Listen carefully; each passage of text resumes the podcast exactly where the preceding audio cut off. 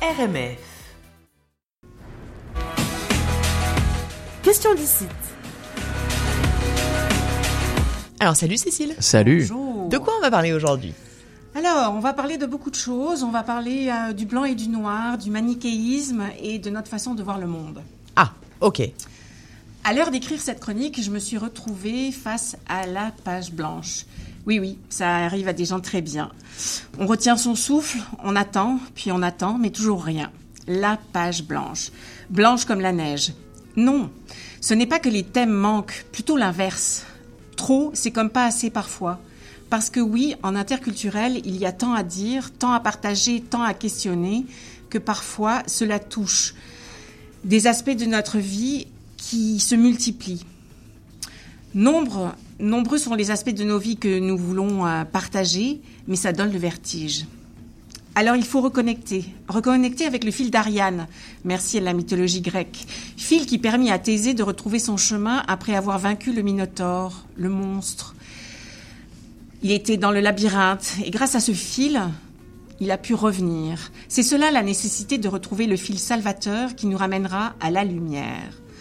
En ce creux de la saison froide de notre nordicité, les jours de soleil comme aujourd'hui sont sublimes et d'autant plus appréciables que long est l'hiver et que les nuits d'obscurité commencent enfin à diminuer pour notre plus grand plaisir. La neige reflète la clarté avec une énergie toute particulière et le bleu du ciel donne envie de s'y perdre. C'est enivrant ce contraste de la lumière face à l'obscurité. Image forte du jour et de la nuit, le yin et le yang, symbole qui représentent les deux principes fondamentaux de la philosophie chinoise, complémentaires. Ils incarnent les deux extrêmes d'un même tout, coexistent, vibrent ensemble. C'est par la complémentarité que le tout peut exister, peut s'équilibrer. Cette coexistence est bien loin des notions réductrices véhiculées par une pensée manichéenne dans le sens contemporain du terme. Le manichéisme est, dans son acceptation moderne, au sens figuré ou littéraire, une attitude cons consistant à simplifier les rapports du monde, ramener à une simple opposition du bien et du mal, une confrontation des extrêmes. On est en fait dans l'utilisation forcenée du stéréotype. Étrangement, cette acceptation contemporaine est complètement aux antipodes de la source initiale. En effet, le sens originel du terme renvoie à Mani, un prophète ayant vécu au IIIe siècle de notre ère en Iran. Mani se présentait comme un réunificateur de l'Orient et de l'Occident, bien loin donc de la confrontation et de l'exclusion qu'on lui confère aujourd'hui. Étrange que euh, cet aspect ait changé en cours de route. Cette manière contemporaine de voir le monde, de transformer toute distinction en opposition et ramener systématiquement la complexité du réel à deux termes qui s'excluent et complètement insensés. Pour résumer, on oppose. Pas de, pas de collaboration possible, pas de troisième voie envisageable, pas de rencontre réelle. On a tort ou on a raison, selon nos références. On aborde, on oppose le Nord et le Sud, l'Orient et l'Occident, eux et nous, les bons et les méchants ici et là-bas, d'ici ou d'ailleurs, comme s'il était possible de tracer une ligne claire faisant fi des multiples strates dont est fait le monde, des métissages complexes dans nos vies, de nos identités multiples. Cela nous rassurerait, mais c'est impossible. La complexité du monde est bien trop gigantesque pour cela.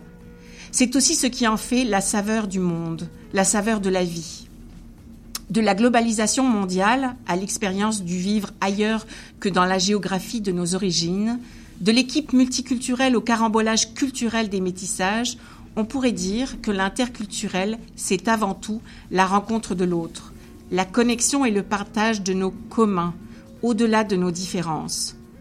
L'interculturel, c'est aussi accepter la complexité du monde et notre humble connaissance en la matière, accepter qu'il s'agisse comme pour une œuvre d'art d'un work in progress, le chemin d'une vie, et que notre tâche en, tant qu'être humain est de faire une réelle différence, aussi modeste soit-elle.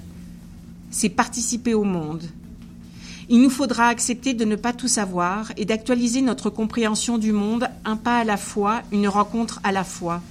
C'est tenter de garder notre fil d'Ariane pour ne pas perdre l'essentiel, nous reconnecter aux valeurs humanistes primordiales qui font de nous des êtres humains, ici, maintenant et ensemble. Totalement.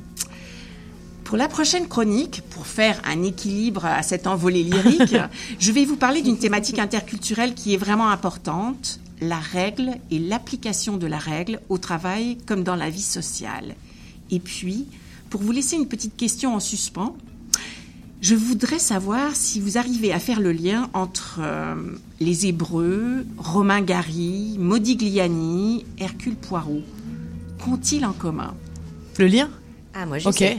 Toi, tu La Ouais. réponse dans la prochaine chronique. Ah, oui, je dirais alors. S'il te plaît, ne gâche pas.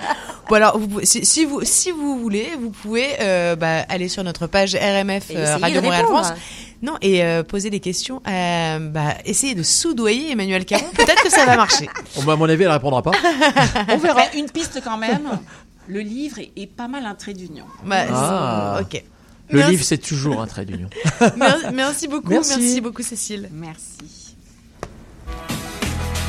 C'était la chronique Question d'ici.